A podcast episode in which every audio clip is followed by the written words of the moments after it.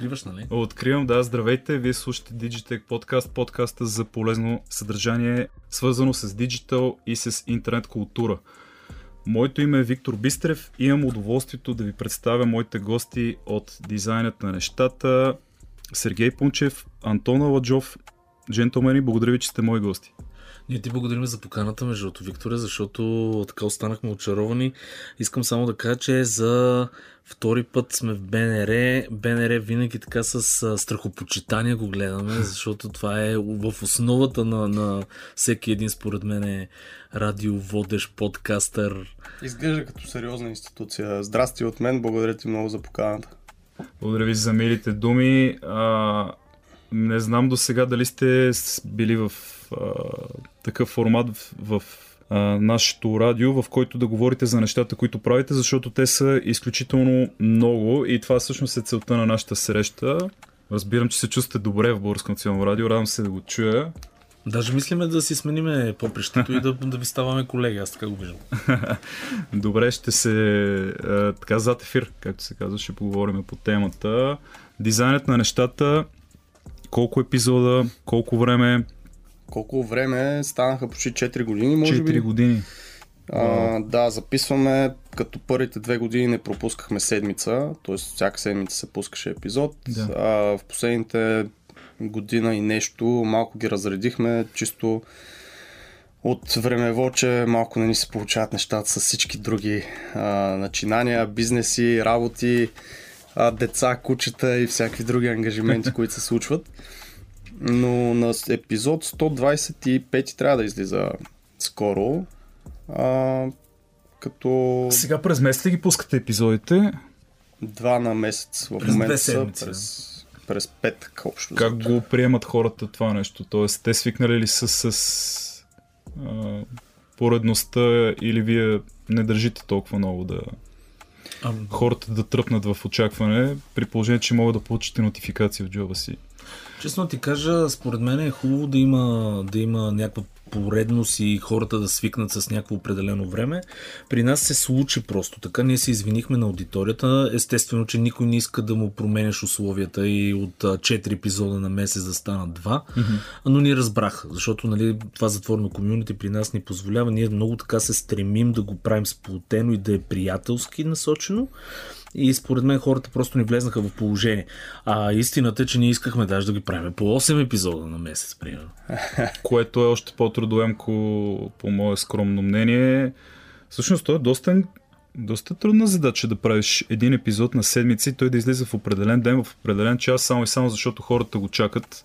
Това е така доста труд. Аз между другото започвам да бягам от този модел, защото примерно от лятната почивка Насам нали, обявих нов сезон и като започнеш един нов сезон, започваш да търсиш лоялността в аудиторията, като пускаш всеки четвъртък в определен час. Горе-долу определен час. Тоест след, след 5 часа да пусне епизод на 4 места по едно и също време. Това е изключително трудоемко и оттам идват нали, въпросите. От тази гледна точка ви питам.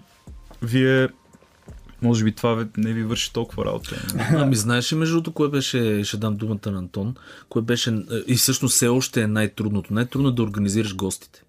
Защото ние каниме наистина хора, които са работещи в сферата и са примерно с много голяма заетост. И това да ги организираш, когато имаш примерно 4 епизода всяка седмица, Примерно правехме някакви бекъпи с двама госта. Единия, да кажем, ако се разболее, да може да го смениме с друг. Организацията на гостите е много голям проблем. Да. Сетъпването, самото време при нас като семейен човек, мен ми е много голям кът, нали, времето, особено събота и неделя. Ние тогава записахме събота и неделя с, с Антон. Да, а, сега вече имаме малко друга схема. Записваме го след работно през седмицата, просто за да са освободени съботите и недели, съответно mm-hmm. да имаме някакъв личен живот. А, но по-скоро с това разреждане, което направихме, аз не бих казал, че имаме нали, много негативна обратна връзка по този въпрос, защото хората първо ни разбират, второ живота колко е, колкото е кратък, толкова е и дълъг, т.е. не мисля, че е такава разликата. Единственият минус на това да се разредят по този начин епизодите е, че ние не може с всеки епизод да оцениме всеки човек от а, нашото комьюнити, от нашата общност. Тоест mm-hmm. някои а, харесват едни епизоди с едни конкретни гости, някои други. Съответно, като го разриш това нещо, те просто трябва да чакат допълнително време да стигнат до техния епизод в кавички. Да, и по принцип и да запишеш много хора, нали, това като съвет по-скоро може да го дадем, така като създатели на съдържание и вие и аз дори, а, когато запишеш много епизоди наведнъж, ти не знаеш кога ще ги пуснеш и не можеш да говориш за времето и за актуалните новини, защото ще си изложиш. Ти, когато излезе епизода, ще си казал нещо, което не е релевантно. Примерно за събитие. Еди какво си. Ние имаме Да речем. такива да, правила. Това е голяма, голяма грешка според мен. Това, това се избягва.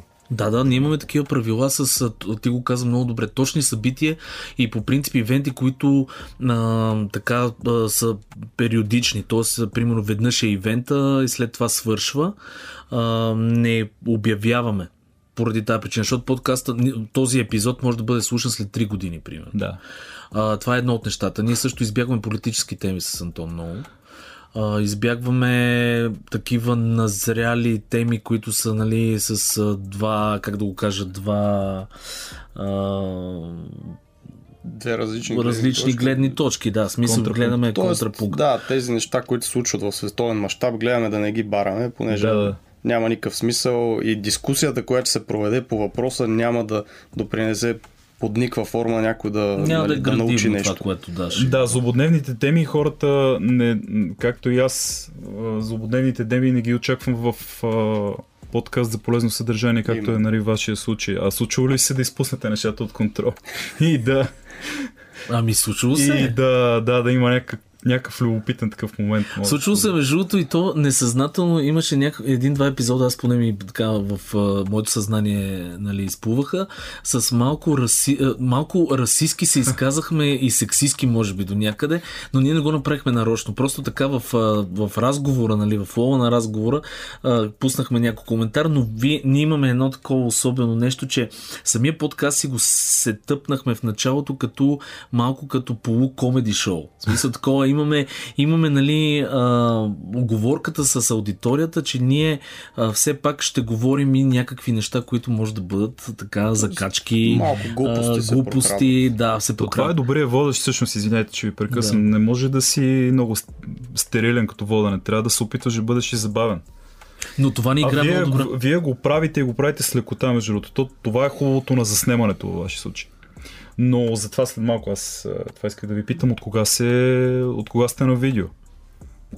Все пак 4 време години. стана? 30 епизода някъде. 30 епизода, това Значи Година и- от 90-ти Може би епизод, година. като ги разделиш някъде около, ай, по-малко от година, със сигурност. Да, то ние стартирахме с едно видео, след това друго, сменихме 3-4 стайчки, сетъпи в При момента. нас това е кофтито, че не знам дали всъщност е плюс и минус, но при нас те много ни майтапът, нали, хората, които ни слушат и гледат, е, че ние нямаме един, един епизод с един сетъпа да ни, е- да ни е еднакъв.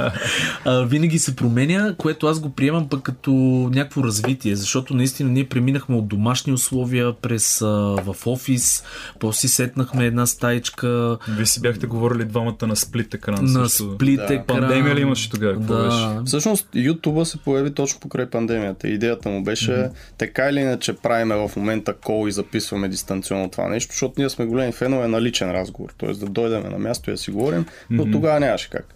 И от Да. тогава се появи рано YouTube, т.е. видяхме тази възможност, че може да качиме поне това видео, което така или иначе го Ма тя пандемията разви, разви този, няма да назовавам какви канали и конкретни контент райтери български, защото не мисля, че е много удачно в момента, но разви този сегмент с това хората, които потребяват аудиосъдържание да искат изживяване. Тоест, не им стига само аудиото, трябва да има някаква визия. YouTube е идеален за това нещо, защото той е, е визуална платформа. А, казвам го от гледна точка на това, че на българите това им е много окей, тъй като е безплатен. Изключително много хора са в, в YouTube. А, така че, ако не се лъжа, пандемията доста помогна на, а, на аудиото в видеоплатформите като допълнителен, допълнителен канал. Супер съм съгласен с теб. Между другото, знаеш аз на какво го отдавам това? Хората искат да свържат лице с гласа.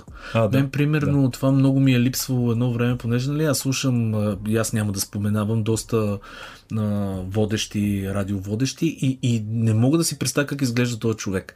И си спомням даже, че мисля, че първо от радиото тръгна това, още преди изобщо да става дума за подкаст, имаше камери в а, стаите на радиоводещите, които бяха лайфкам.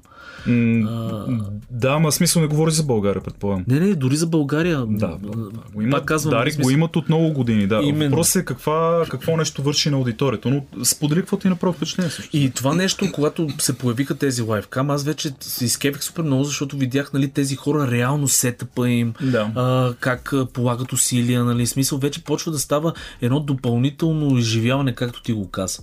Не е само звука, имаме и картина. И Да, според мен, да, и според мен подкастите това, затова преминаха в видеоформат и то, нали, тук ще си позволя само да спомена, понеже е чужденец, нали, Джо Роган ги, според мен ги въведе тия неща и така стана по-известен с видеокастовете. Ми, той е най-големия, така, първо причинител на това нещо. Той покрай Ами- него се видя този формат, неговия дългия, че всъщност работи. На вас допада ли ви този формат?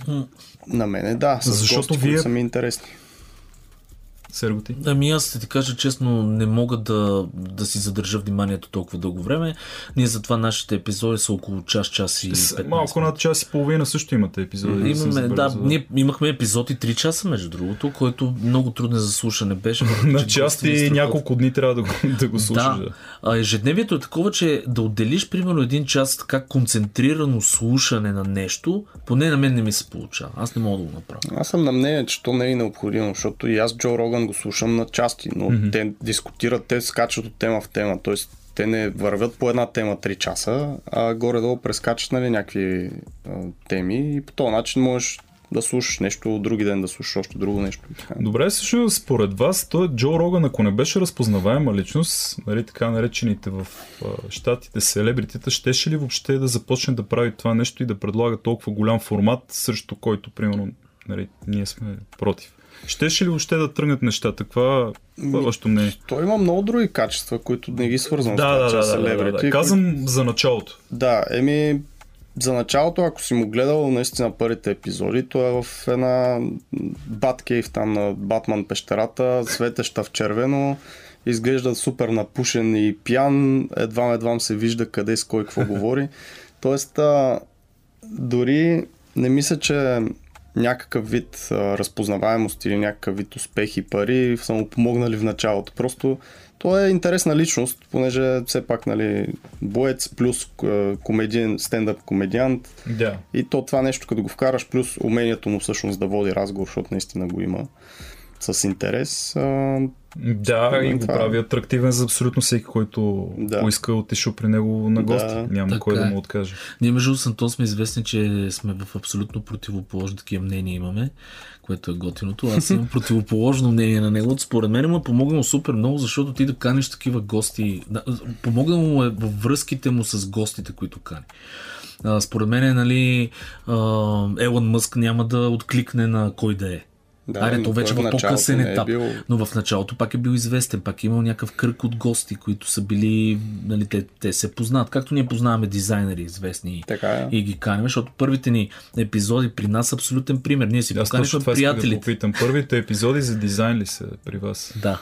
Ми, А, в смисъл с дизайнери ли са? Да, ти разбра какво искам. Да, да, с да. дизайнери, с артисти, художници, смисъл в този сегмент хората, но аз пък това, което ще кажа е, че до сега никой не ни е отказвал, както според мен е, нали, който и да поканиме, сега, ако е някакъв топ селебрити тук в България, може и да няма време и да трябва с менеджери да се занимаваме, но повечето хора, които сме канили, имат интерес просто да бъдат чути и да разкажат тяхната история, да разкажат техните тези и поглед върху света. Според мен е голяма част от гостите на Джо Роган в началото, защото те не са били някакви мега супер дупер феймъс, са нали, се съгласяли точно тази конкретна цел. Да, винаги според мен би било интересно да отидеш и да видиш хората как, как си правят нещата, да си, да си свериш часовника един вид. Ако си специалист в някаква сфера, имам предвид. Добре, вие се кана вече 20 минути да ви питам. Как започнаха нещата при вас? О, то не ти ли ще го разкажеш? Това, това, е е Ама много за да не стигне времето, трябва да... Бърсам, бърсам. Антон да бъде лаконичен отново. всъщност от мен дойде идеята, понеже тогава много слушах. А, с Сергей бяхме гръб до гръб в един офис заедно, в една стаечка. А вие сте работили заедно? Работихме... Аз нямах представа. Ми ние работихме по отделни неща, но просто си бяхме наели с едни приятели и си бяхме разпределили бюрата в един апартамент и съответно го наричахме нашия офис и всеки си има негово Вие по място. Spotify сте почнали. Горе-долу така, да. И общо взето дойде тази идея. Казах я на Сергей, той се съгласи. Започнахме с един микрофон, двамата просто се опитваме да правим някакви неща. Скриптирахме го, не се Изключително получи. ефтин микрофон, само да кажа един Да. маранц, който беше по 40 лея, го намерихме от някъде.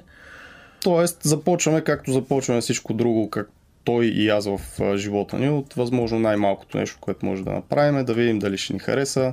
А, мисля, че разписахме няколко теми тогава, да видим дали ще имаме за следващите Това 5-10 са трите епизода. епизода, които никой не е чувал. Между Имаме и три епизода. Не сте които ги излучили? Никога не сме ги излучили, седат а- ни на хард дискове. А не ви харесват ли? Да, защото ние тръгнахме с скриптирани епизоди. Това означава, бяхме разписали буквално, примерно сега ти казваш това, аз казвам онова. Какво О, ще си Звучахме говорим? като зверски роботи. В един момент видяхме на трети епизод вече, че Антоне, това няма да стане.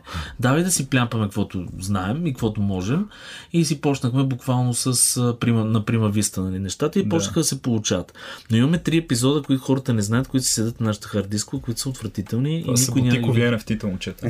един ден, един ден. Ми, Много, разбира се. много пари ще изкарам от това сигурно. Да, да, 100%.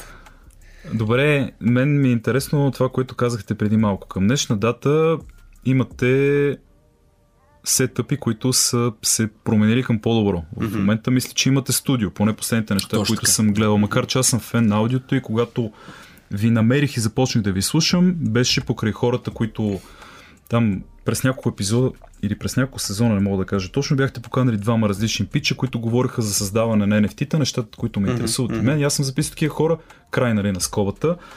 А, после видях, че имате студио.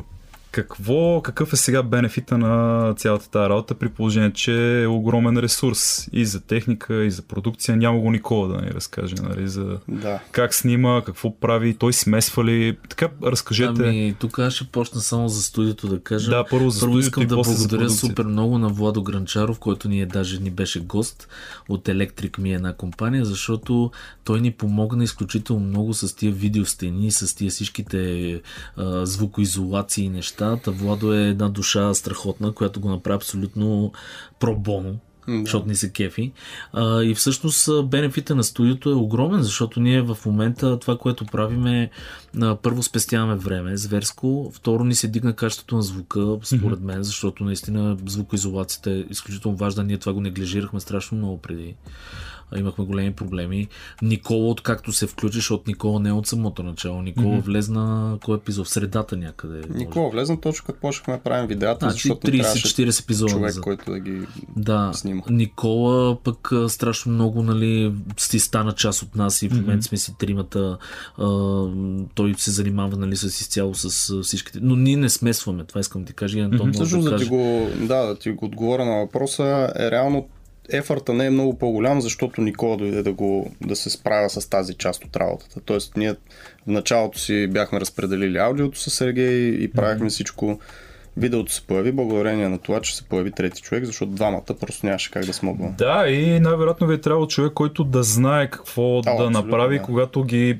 Не просто да оставиш едни камери да снимаш някакви хора, защото трябва да има към това аудио, трябва да има видео, а някакъв човек, който да знае какво...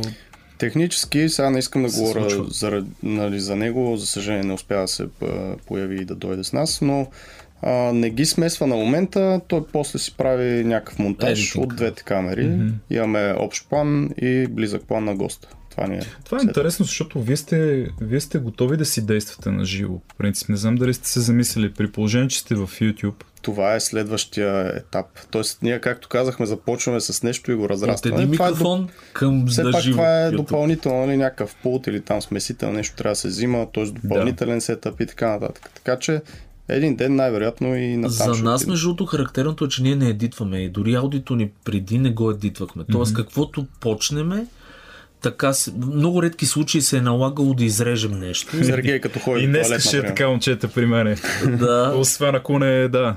Ако не Така че това, което искам ти кажа е Не освен ако не влезе някой в студиото. да, от, през, примерно, отгоре, през. Никола, Гедай Боб. който не успя да дойде. А, но да, добро включване за са, абсолютно. Но идеята ми е такава, че ние сме готови наистина за, може би, за наживо, защото ние така или иначе го правиме без едитинг. Тоест, разликата каква ще бъде? Разликата ще бъде, че просто ще стримваме.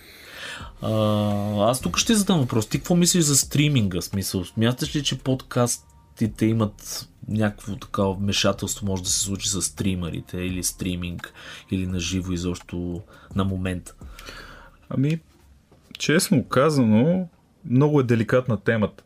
Ако ми говориш за видео, по-скоро това отива към инфлуенсър маркетинга и към влогарите. Не ми е на мен това подкаст. Подкаст е аудио, което е не е на живо, иначе ще да е бродкаст. В момента шахме сме приключили разговори да има новини. Нали, след тези Да. 20 и мисля, че 7-8 минути е си говорим в момента. Нещата не трябва да се, не, не трябва да се, да, се, да се бъркат при линейното разпространение при даването на дигитално съдържание. Ако вие сте на живо, не, не включвам социалните мрежи, включвам видеоканалите, а, по-скоро правите предаване, не го маркетирайте като подкаст. Ако е аудио и сте го записали поточно и го качвате в SoundCloud, пак може, тогава го маркетирайте м- като подкаст. Нали? Това е моето мнение. Видеото не всеки го схваща като подкаст. Видеото Съгласен. е видео, подкаст е подкаст. А, бяхме на едно събитие. на което което- те видях и теб. Да, е, там беше много интересно, защото На което аз не До- дойдох ли, бе? бе, да, бяха Не, разделени двата лагера. Е, според едните видеото е подкаст, според другите видеото не е подкаст. Ами, в, да, беше в Интерекспо център, аз тогава Да. видях Антон, но не се заговорих с него. Първо, защото бях слушал прекалено малко от вашите неща. Второ, нямаше време. Мгм. И трето, исках нали, да съм подготвен тогава, когато нали, да. имаме по-подходяща среща като днес. И там, между другото, точно това, което казва Антон, ти мисля, че зададе даже въпрос. Там бяха хора, които се занимаваха с традиционни медии, с журналистика Мгм. И с проблема за отложеното слушане, колко е измеримо и Да. всичките останали неща към това, което ти ме попита, което вече отива към инфлуенсър маркетинга, но пък и бъдещето на аудио и видео разпространението следващите две години, според мен. Там задавах въпрос и голяма част от всъщност хората бяха точно а, такива, които имат някакъв вид партнершип или сп- спонсори за тях и които подкасти, които се монетизирали по този начин. И ми беше интересно просто от компаниите, които бяха дошли, които подкрепят такива а, Мгм. подкастъри, всъщност каква метрика им трябва, за да, нали, да си стиснат ръцете и да кажат да, работиме. Да, това Понеже беше интересно. подкастите са много трудно измеримо нещо от към реклама, нали, ти знаеш, защото ние сме забелязали, че хора, които сега влизат, примерно ни слушат покрай един или друг канал, а, може би покрай това, че преподавам в Софтуни, нали, влизат нови хора, те се връщат и дори на нулевия епизод, който е от преди 4 години. Ако там има някакъв вид реклама или нещо позиционирано и е актуално, тези хора нали, ще го чуят и сега. Мгм. И това нещо си остава във времето и няма такива системи и технологии в момента добри, които да измерват всъщност този conversion rate, така наречения. А това дали не е подкаст. пък проблем на комуникацията между фирмите и създателите на съдържание? Тоест, примерно да не са седнали на една маса и да се разберат, окей, нас ни трябва това, вие можете ли да го предоставите? Другите казват, окей, можем да го предоставиме, дайте ни Просто е цифрите на края, един да даде на края на деня на чист български. Нали? Как ще излезнат и на тези фирми, откъде ще им е ясно, че са дошли хората И от работи. а не от друго място. Е, Добре, Което- вие как бихте рекламирали? Да ви прекъсна Ми, абсолютно. то народ. ние сме рекламирали, ако трябва да сме честни. Имаме, имаме едно-две така спонсорства, ако мога да го нарека. А, ние сме фенове на това да става органично, не сме фенове на изкуствена реклама, не сме фенове да заливаме хората с реклама. То, самия ни подкаст в момента ние активно не търсиме а, спонсорство, въпреки че искаме да се естествено да монетизираме по някаква форма. А, нас целта ни е по-скоро да даваме каквото можем на аудиторията. И това, което се опитваме да правиме, е ако има реклама, тя да бъде ненатрапчива. Uh, имахме, например, един епизод с една фирма, в която просто казахме преимуществата на техния продукт. Мгм. И наистина Тези тези... в реклама се нарича това нещо. Мгм. Да. Да. И наистина техният продукт за дизайнери е уникален. И ние всъщност помогнахме на дизайнерите, деца казва, да използват този продукт още по-добре. Мгм. Като ресърчнахме нали, начини за използване и така нататък. Но това всъщност си беше изделката с тази фирма. Нали. Казахме, окей, искаме да вкараме такава реклама, която наистина да, да не е като реклама, но в същото време а, да помогне. И се получи много добре, според мен. И Ще продължавате ли с native рекламата? Ами, по принцип това ни е идеята до някъде, нали, да се търсят подобен тип партньори и спонсори и те наистина да са готини хора. Тоест, на нас не ни е идеята да мятаме с мрежата и да хващаме. Не всичко ця- на всяка цена, искате да бъде качествен продукт. Да, и Абсолютно. ти спомена Джо Роган, ако знаеш и Тим Ферис, примерно на него това му е един от а, така, метриките, нали, когато търси партньорство, е той дали използва продукта и на него дали му харесва. Мгм. Защото голяма, нали, до голяма степен, ако на мен ми харесва този продукт, аудиторията, която е достатъчно близка до нас като хора, мене и Сергей, нали, също би трябвало да им е полезно. По-скоро такъв тип а, търсим. Повечето хора при вас слушат или гледат? Какво сте забелязали? Предполагам се изменяло през годините, откакто сте на видео. Просто любопитно, може би да.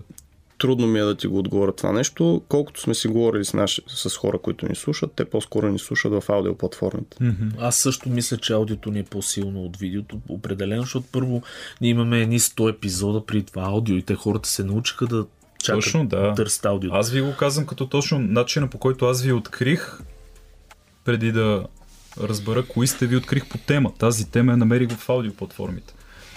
А, вие сте обаче много нишови. Как а, мислите, че може да се развият да се развие вашия подкаст, защото вашия подкаст не е само подкаст за дизайн, както си Мгм. говорихме зад ефир с вас. До тук Ми много, много неща сме мислили в интерес на истината. Ние обичаме да мислиме, да А, казваме, че ще направим нещо. И да го правим. И да го да. правим. Това е класическо. А, за мен е, аз ти споделих нали, преди да започнем да записваме, за мен е дизайна като цяло, хората нали, го асоциират с графичния дизайн поради някаква причина. Истината е, че дизайна съществува в абсолютно всяко едно нещо. Това е да... дизайн е култура. именно мисля, начин на мислене също, да, да измислиш нещо и да го направиш нали, по иновативен начин или не толкова иновативен, но да измислиш как да го направиш. И за мен в диз- дизайн има във всичко. В бизнес а, има страшно много дизайн. А, в, а, дори ние канихме, имахме счетоводител и адвокат, които а, бяха нали, в тази сфера да помогнат на дизайнерите. Тоест ние можем преспокойно да го разклоним този подкаст в примерно по-бизнес насочена среда. Аз това, което искам да говоря напоследък е за дизайнерите практични неща, как да си намират работа. Примерно това е много голям проблем, който аз се сблъскам с моята фирма, Антон с неговата фирма. А, примерно искаме да направим отделен такъв а, мини-каст или не знам как да го нарека, който да бъде изцяло практичен за това ти като дизайнер какво трябва да направиш, за да отидеш и да си намериш първата работа. Защото това е страшно важно и хората... Или втората, или третата, и да Те, растеш. Серго, точно поради това нещо, може би са започнали да ви слушат, защото вие в почти всеки епизод, в който говорите за правене на видеа или на графика, го зачерквате този Да, въпрос. но Аз също съм си приготвил такъв въпрос да ви, да ви попитам, а може би малко по-късно, че в момента говорим и ви те прекъснах. Не, не, това, което исках да ти кажа, е, че има супер много на, а, нали, възможности за разклонение на подкаста. Искаме да направим VIP до някъде подкаст, т.е. да каним вече много утвърдени бизнесмени и хора, които са на много високо ниво в България. Говорим за хора, които наистина правят mm-hmm. успешен бизнес, къде че ни е по-трудно съответно да стигнем до тия хора. Най-вероятно те ще откликнат, защото хората се кефат на такива неща. Но има, имаме Там идеи. имате много голяма конкуренция, има много Това е. влогъри, които Да. се занимават с ментори, с бизнес. Там сегмента е...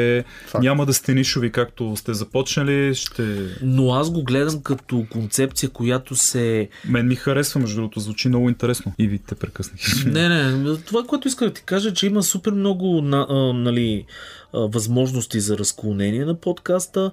Искаме да направим VIP до някъде подкаст, т.е. да каниме вече много утвърдени бизнесмени и хора, които са на много високо ниво в България. Говорим за хора, които наистина правят mm-hmm. успешен бизнес, къде че ни е по-трудно съответно да стигнем до тия хора. Най-вероятно те ще откликнат, защото хората се кефат на такива неща.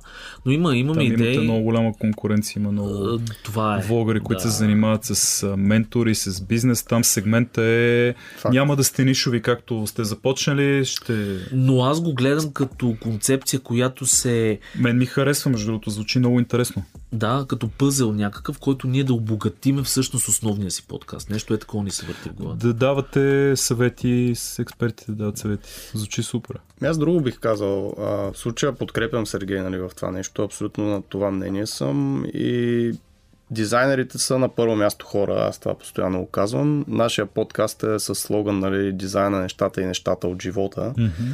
Съответно, всички гости, които сме канели, се опитваме просто да ги насочиме към нашата си аудитория и тази аудитория нали, да почерпи нещо полезно. Тоест, ние да, ще сме в някаква голяма конкуренция с бизнес, маркетинг и така нататък подкастите, но това не значи, че дори да се повтори съдържанието, нашата аудитория няма да спечели от него. Определено ще спечели. Вие поддържате комюнити, разкажете малко повече. Ако не е бил, всъщност, поне така го разбирам, ако не е бил вашия подкаст, нямаше да имате комюнити, което е всъщност лоялността на аудиторията е нещо, което е много хубаво за всеки един продукт като вашия. Ами нещо интересно. Да се развива комюнити, да, да mm-hmm там хората да усъвършенстват себе си или какво? Какви са целите? Аз ще нещо много интересно почнахме това, между другото идеята, пак ще дам кредит на Антон, за тази идея почнахме да правиме всеки петък с, а, имаме ние ги разделяме на Patreon комюнити, т.е. такива хора, които ни спонсорират с Patreon да. и са много по, как да кажа, много по-близки до подкаста и имаме и обща група, нали, която е вече за дизайна на нещата. А, и тези тъй наречени патреонци, както ние ги наричаме, а, се опитваме да им даваме допълнително съдържание и това в момента направихме едни кафета, правиме такова петъчно кафе с патреонците. А вие се виждате с феновете на... На Zoom, примерно, или някакъв... Ага. Да, и си говориме лайв с Супер. тях. Какво ги интересува. А, примерно едно момче сега си търси работа, даваме съвети практически. Тоест опитваме се да им помагаме да, да, да, да сме по-близки до тях. Даже, а, понеже аз кученце си взимам сега за семейството, едно момиче имаше същото куче, пита, нали, говорихме си за това как се гледа куче, а, какво трябва да знам, какво трябва да направим. Тоест опитваме се да сме, да сме така максимално близки и те да могат да се докоснат до нас. Mm-hmm. Както и ние до тях, нали, съответно, защото всеки има интересна история да разкаже. Най-малкото. Да. А, факт е това, че ако нямаш подкаст, нямаше да го има това комьюнити, тази общност, а, защото то се сформира около самия подкаст.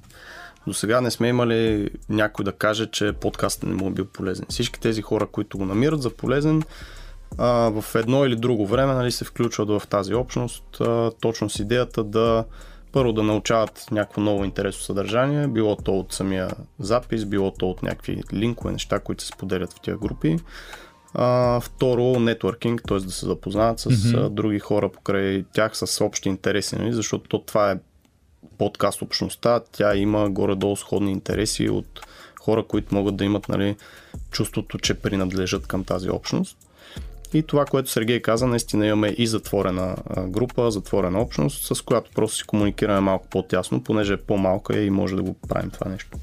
А вие къде сте всъщност хората, които ни слушат в момента, къде могат да ви намерят, освен във Фейсбук? Там групата, в която. В Фейсбук всъщност ни е главното място все още, защото ти, щом се занимава с дигитален маркетинг, знаеш, че има може би и по-добри неща, особено с NFT-та, а, като за изграждане на общност, но просто в България все още не са много навлезнали. Дискорд ли имаш преди? Mm-hmm. Тук, може би, вие трябва да кажете за Дискорд, за Slack, какво, а, какво дават включ. на дигиталните артисти тези комьюнитите. Въпреки, че, примерно, вие дали сте се насочили или не, няма значение от вашето мнение в случая. Еми, аз ще дам сте вътре. моите 5 стотинки за това.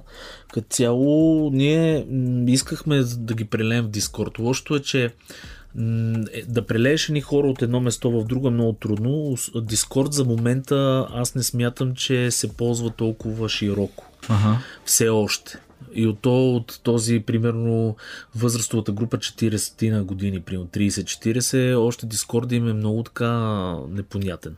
Slack е работен канал. Slack, по Какво е принцип, Slack? Аз не съм много. Slack е като Discord същото нещо, само че го ползват така си спечели име за, за работа. IT фирмите го ползват главно за работа. И Slack по принцип се бърка много с работните такива канали. Discord е готин, но е за по-млада аудитория. И истината е, че в Discord да ги вкараш хората имаш а, малко по-трудно е, според мен. Facebook все още си е цар, според мен. А, но за Фейсбук пък проблема е, че имаш една група, която е много контента се смесва вътре. И, и, и хубавото на тези канали като Discord е, че можеш да създаваш стаи, в които примерно да разделяш контента. Mm-hmm. В групата във Facebook това не можем да го направим. И това не е голям проблем, защото там се излива всякакво съдържание. Да. Въпроси, анкети, снимки, каквото се сетиш. И това нещо се умешва и като е линейно, защото то е линеен, ти не можеш да стигнеш до много старо съдържание лесно. Добре, де, там във Фейсбук нямаше ли темите като хаштагове да се обозначават ли Еми, някакви има неща? ама то Имаше това... нещо, което много много не сработва, защото не, а, съдържанието, което не се ангажират хората с него и не го коментират, то потъва. А на вас, примерно, това нещо ви трябва искате да Фейсбук да работи отдем. както и всички социалки, нали, на базата на алгоритми. Докато Еми да. Discord, Slack, това са, представи си, старите форуми Като или ли чат стаи. Моля? Малко като блокчейн и като Mastodon. Ами. По-скоро Open source. база данни Те- на информация. Ми, не, представете си като чат стаи. Тоест ти влизаш и просто там се пише и нямаш, нали, ако аз съм го написал веди колко си часа, то ще излезе веди колко си часа, съответно имаш едно такова, една иерархия на времето. Докато в Facebook я го видиш това съобщение, я не. Да, е да, по да, да. интереси и по Отива хиляди други надолу, нагоре, т.е. Нали, не е first come, first serve, дето се вика съдържанието.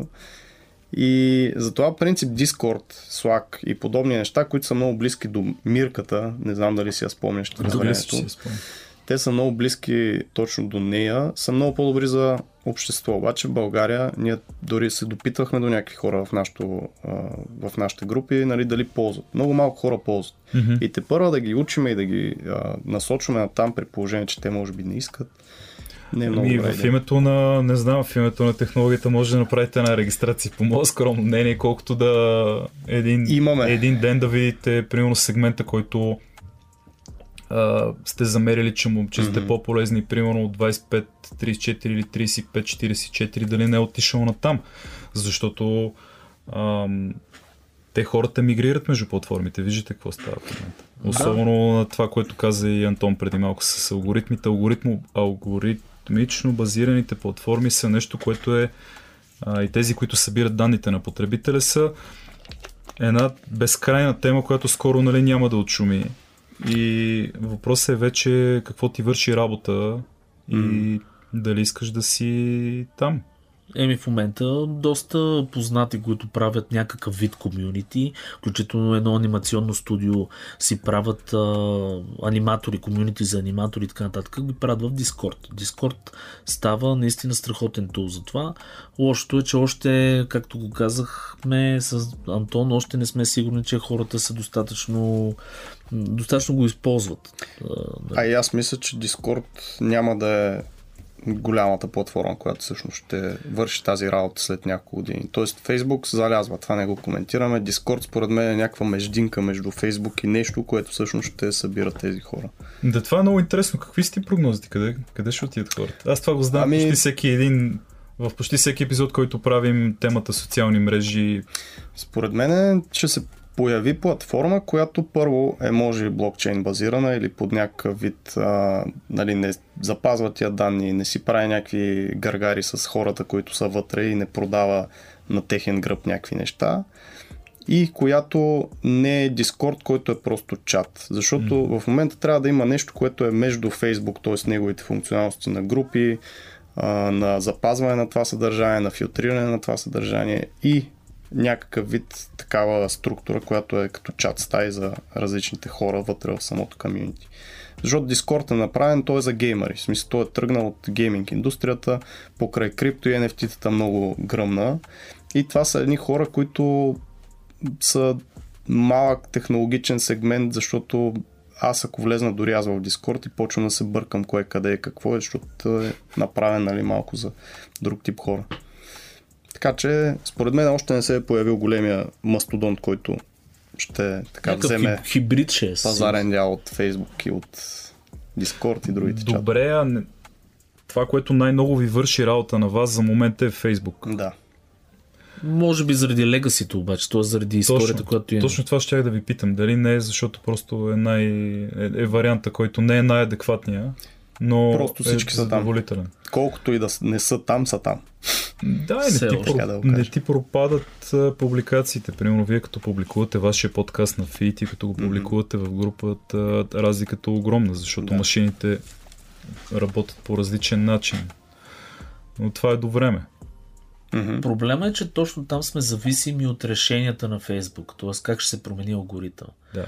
Това е, нямаме контрол върху, върху това какво, как да го показваме това съдържание. Тоест има един фактор, който е неизвестен. Нали? А, за това може би за нас също е вариант да минем към нещо, което е по-стабилно, но е много работа. Ние това, това което видяхме, че наистина да накараш едни хора те най-вероятно ще го направят, ако са достатъчно лоялни, но да ги накараш да използват друг тул е в днешно време е страшен проблем, защото хората по презумпция ползват страшно много тулове. Да. Инстаграм и не знам си какво, нали? Всякакви неща. И ти да им кажеш, ай сега ползвайте и Discord и вече става much. Нека ми им кажем тогава на хората, които ни слушат, да споделят в коментар, като излезе нашия епизод, да кажат какво мислят за идеята. Съдържание от вашия тип да, да бъде в Дискорд. Би било интересно да коментират. И кой Супер ползва идея. Дискорд? Кой ползва Дискорд? Да, защото не може да сме динозаври, които просто да не разбират бизнеса и да говорят някакви неща тук в някакво студио, дето... О, факт. Нали така? Абсолютно си прав. Не си правим иллюзиите. Наистина трябва да се измерват тия неща. Добре, нека всеки, който ни е слушал и ни слуша и следи дизайна на нещата, да сподели своето мнение в коментар.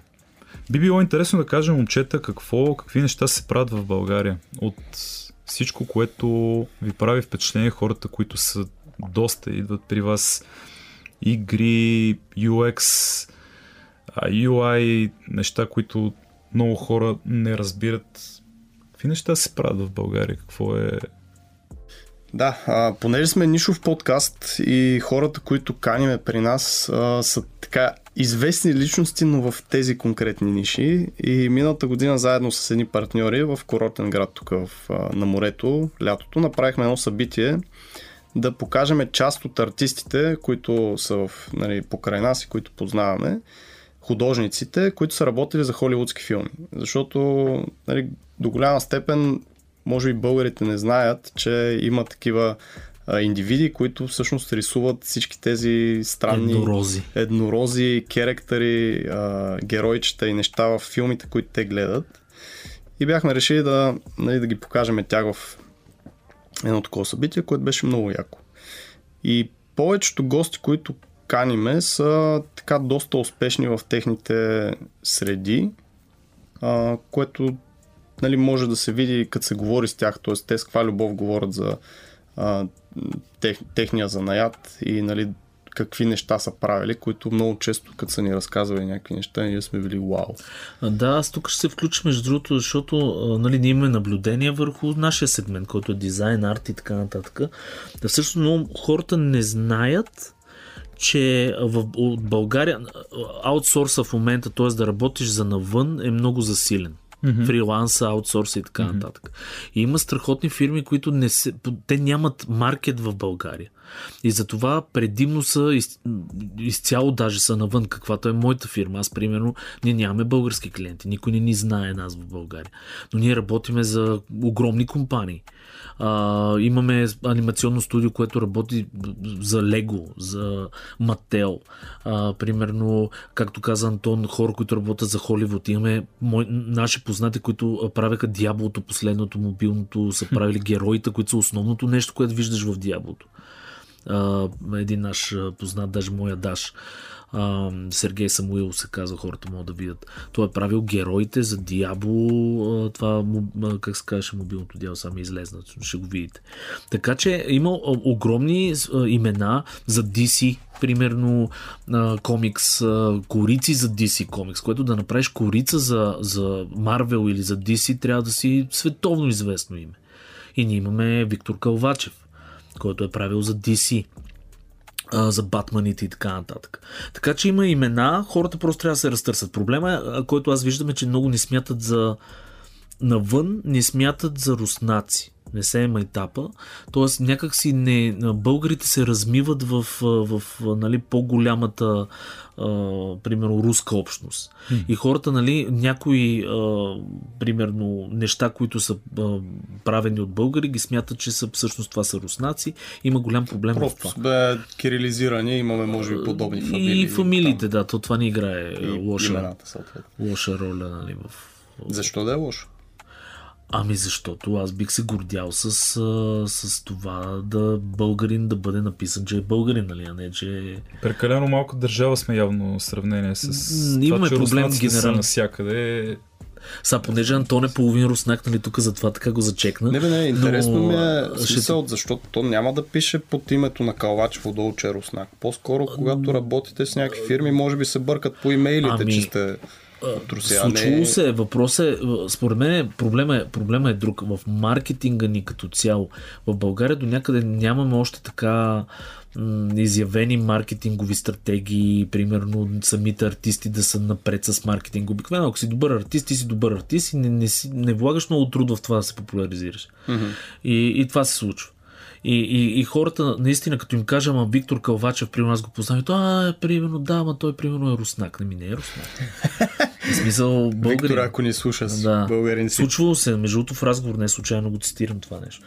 Така че реално погледнато това ни е основен проблем. А, мен ми се е случило в Англия, примерно в Electronic Arts, като бях да им казвам, че а, нали, за известни хора, които работят в българи в тази сфера, за Светлин Велинов, например, който е един от най-продуктивните артисти за Magic the Gathering. Той е направил най-много карти, 250 иллюстрации на а Magic the Gathering. Това е е Това на ръка ли са правени тези карти? ми, Аз се дигитално ги рисува, Дигитално. но да, но 250 карти. И пак хората казват, да, да, ама той, той не е ли руснак? Еми, не е руснак. Да, в смисъл такъв, аз не казвам, не го казвам нали, с идеята да братята руснаци да, да нещо негативно към тях, напротив.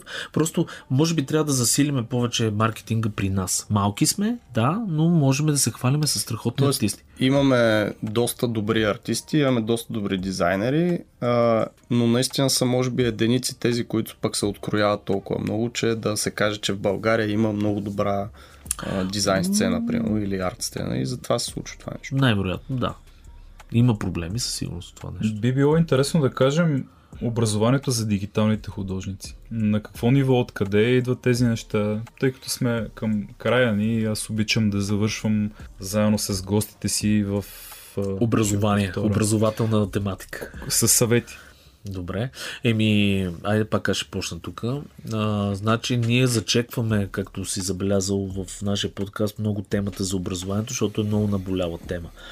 А, аз съм на мнение, че те първа се, ще се развива това. Има нали, примери а, с академии, които и външни, които дойдоха да, точно в тази сфера, но повечето хора са самоуки. Аз самия съм самоук, Антон е самоук, а, който и да познаваме в тази сфера, почти до някъде е самоук. Художествените училища са ни много силни, или поне бяха, в момента нямам наблюдение, но за съжаление те пречупват някакси практичността изчезва. Хора от академиите и от художествените гимназии обикновенно не стават дигитални художници. Не стават и традиционни художници, нали? А, и то защото там има едно промиване на мозъка. Трябва да дойде музата от някъде. А, не знам си какво е истината, е, че това е една зверска работа, която е системна. Mm-hmm. И а, човек трябва да е наясно с технологиите, наясно с трендовете, с какво се случва на този маркет. И в момента има няколко академии, които стъпиха на пазара.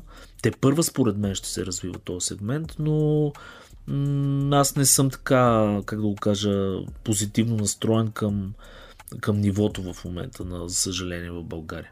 На образование говорим. Как ще се дига? Ми, с качествени, тези, които са качествените имена, които в момента ги, нали, споменахме някои от тях, те в един прекрасен момент ще започнат да предават знанието си. Обикновено е така. Известните хора, нали, в един момент, когато вече искат да. Това е нормалният прогрес. Да започнеш да обучаваш, да дадеш това знание, което си трупал. И според мен това ще се случи. В смисъл, след няколко години хората, които са практиците, ще минат вече в, примерно, по-обучителни такива курсове, академия, ако искате, всякакви подобни форуми, Плюс търсене и предлагане. Тоест тук е малко нали, яйцето и кокошката, но в момента този сегмент се разраства супер много. А, аз самия преподавам в една такава а, нали, стартираща академия от няколко години. И все повече и повече и повече хора се интересуват от а, дизайн, от арт, от изкуство, от 3D, от концепт за филми, за игри и така нататък. И понеже това нещо ще се развива, съответно ще идват все повече и хора да преподават или тези, които в момента са имената и а, не са ги били търсили да преподават до сега, ще почнат да ги търсят. По този начин цялата индустрия ще се развива като в тази сфера може да си абсолютно самоук, може да използваш всички налични интернет ресурси, които съществуват, да се научиш на нещо, което да ти даде един шут в дупето, да ти стартира кариерата и оттам нататък да продължаваш да я развиваш. А студията в България как развиват човешките ресурси? Какви са там? Ти нещо ми каза Еми, аз по-рано по кажа... темата, че има притеснителна тенденция за намиране на работа или на, на кадри. На кадри, по-скоро. Да. На кадри. Има при, че примерно и моето студио, нали, аз имам аутсорс студио за хората, които не знаят. Не, аз съм постоянно в това нещо. Търсене на талант. И, и проблема е, че всяко едно студио си е специфично като, като машинка вътре. И обикновено хората, които се взимат, те, ние си ги правиме, моделираме си ги по начин, който ни трябва. Проблема идва точно е това. Разговора между студията с съответно с обучителните тези институциите, които са, нали, говорим академии, държавни академии, ако искате, училища, художествени и проче. Няма го този, този контакт, за да им кажем, окей, ние за да вземеме този човек, ни трябва тези му умения. Насочете го на там, в един момент ще го вземем. И а, в момента е зверско. В смисъл, ние работим, аз примерно работя, голяма част са ми филипинци на мене, примерно, защото там има зверски талант не знам как се случва, но хората там са много талантливи. А ме ми се иска аз да насоча изцяло към, към, към България, защото а, нали, съм българин и искам тук да развивам тази екосистема. Имаме и много кадри, които нали, са съответно си ги правиме. Но е сложно, защото когато си правиш един кадър, отнема много време. И, и, и отнема месеци време да го обучиш. То кадър след това може да си тръгне, могат да ти го вземат, примерно ти го откраднат и така нататък. Съответно и обратното. Така че е сложно много. Истината е, че няма комуникация между, според мен, институциите, които обучават. И, и това се променя също. Примо, Ментор да Янг е такива някакви организации, които са с менторства. В момента работят точно за това да вържат фирмата с кадъра, с, и то с подрастващия кадър, защото това са най-ценните кадри. Това са хората, които си ги правиш, като глина си ги правиш за твоя механизъм. Да. Антон ти? Ами, има проблем с намирането на качествени кадри, а, което за мен е поне това, което съм видял, малко опира до мотивация в хората и его. Тоест това, което каза Сергей за филипинците, там нали, талантливи хора, в кавички, талант за мен е желание и мотивация, т.е. Те, те го имат. Тук а, сме малко, не знам, последно време виждам покрай разни инфлуенсърски разговори неща, които инфлуенсърите им а, казват на хората, а, че трябва да искат по-голямо заплащане, че не, някакви такива неща, които им се набиват в главата, съответно човека идва с едни претенции, но той няма умение да, да бъдат подплатени тези претенции. Ако не си извървиш стъпките, няма Именно. да... И само заради това, нали, те или вече не пасват на компанията или просто се отказват те самите, като не им се дадат съответните условия, било то заплащане или просто не ми се работи много, искам да работя два дена в седмицата, примерно, еми няма как да стане. Затова и аз и Сергей сме почвали, мисля, че горе-долу еднакво, с неплатени стажове, с а, някакви такива а, малко по малко повече гърчене ден. в началото, но точно това ти дава старта и всъщност те учи на дисциплина, учите как да работиш, как да а, се държиш в един екип.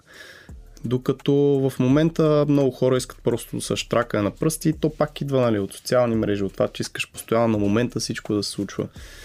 И в това нещо, ако нямаш достатъчно мотивация, ако нямаш достатъчно интерес и не искаш да се развиваш следващите 20-30 години, ти започваш да търсиш точно бързите ползи и заради това просто не пасваш на компаниите, на които ходиш на интервюта. Ако тук искаш нали, съвет, каза да дадем. Съвет за хората е наистина а, да се опитат да извърват тия стъпки, които са си традиционните. Тоест да се намери а, първо интереса. Това е най-важното нещо. Аз винаги съм фен на това човек да намери какво иска да прави. Много е трудно, има едно лутане, но когато се намери това нещо, после почва с бавни стъпчици да се гради. И съответно стаж, най-лесният начин, след това малко така да се поработи по-сериозно и по кариерната стълбица нагоре.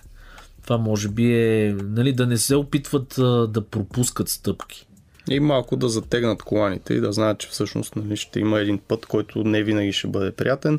При някои, т.е. ето, връщаме се отново на ползите на обществото, имаме хора в а, нашата аудитория, които си намерили много бързо работа. Имаме такива, които все още търсят. И в двата случая са кадърни кадри. Просто понякога се изисква малко повече усилия и малко повече време, за да си паснеш на правилното място. А, така че да, малко е от човек до човек ще варира и ако в момента нали, не ти се случват нещата, това не значи, че не си нали, на един сантиметър от а, финалната права и няма да достигнеш утре, примерно, или друга седмица с следващото CV, което пуснеш. Добре, момчета, понеже не остана време, благодаря ви, че бяхте мои гости. Благодаря на Антон Ладжов и на Сергей Пунчев, че бяха мои гости. Дизайнът на нещата, бяхме полезни. Ще ви покана пак да си говорим още два пъти по един час, тъй като времето не стигна. Вие сте изключителни събеседници и затова сте хората, които ме накараха да слушам дизайна на нещата и в момента ми е един от любимите подкасти. Вау, супер. Слушайте дизайна на нещата и Digitech подкаст във всички популярни платформи за слушане, като Spotify, Apple, Google Podcasts, като потърсите дизайнът на нещата или Digitech подкаст в търсачката и натиснете бутона за абониране. Очаквайте ни епизодите във Facebook и задайте своите въпроси, за да се видя с тези момчета пак и да бъдем отново полезни. Благодаря ви, момчета. Много ти благодаря за поканата.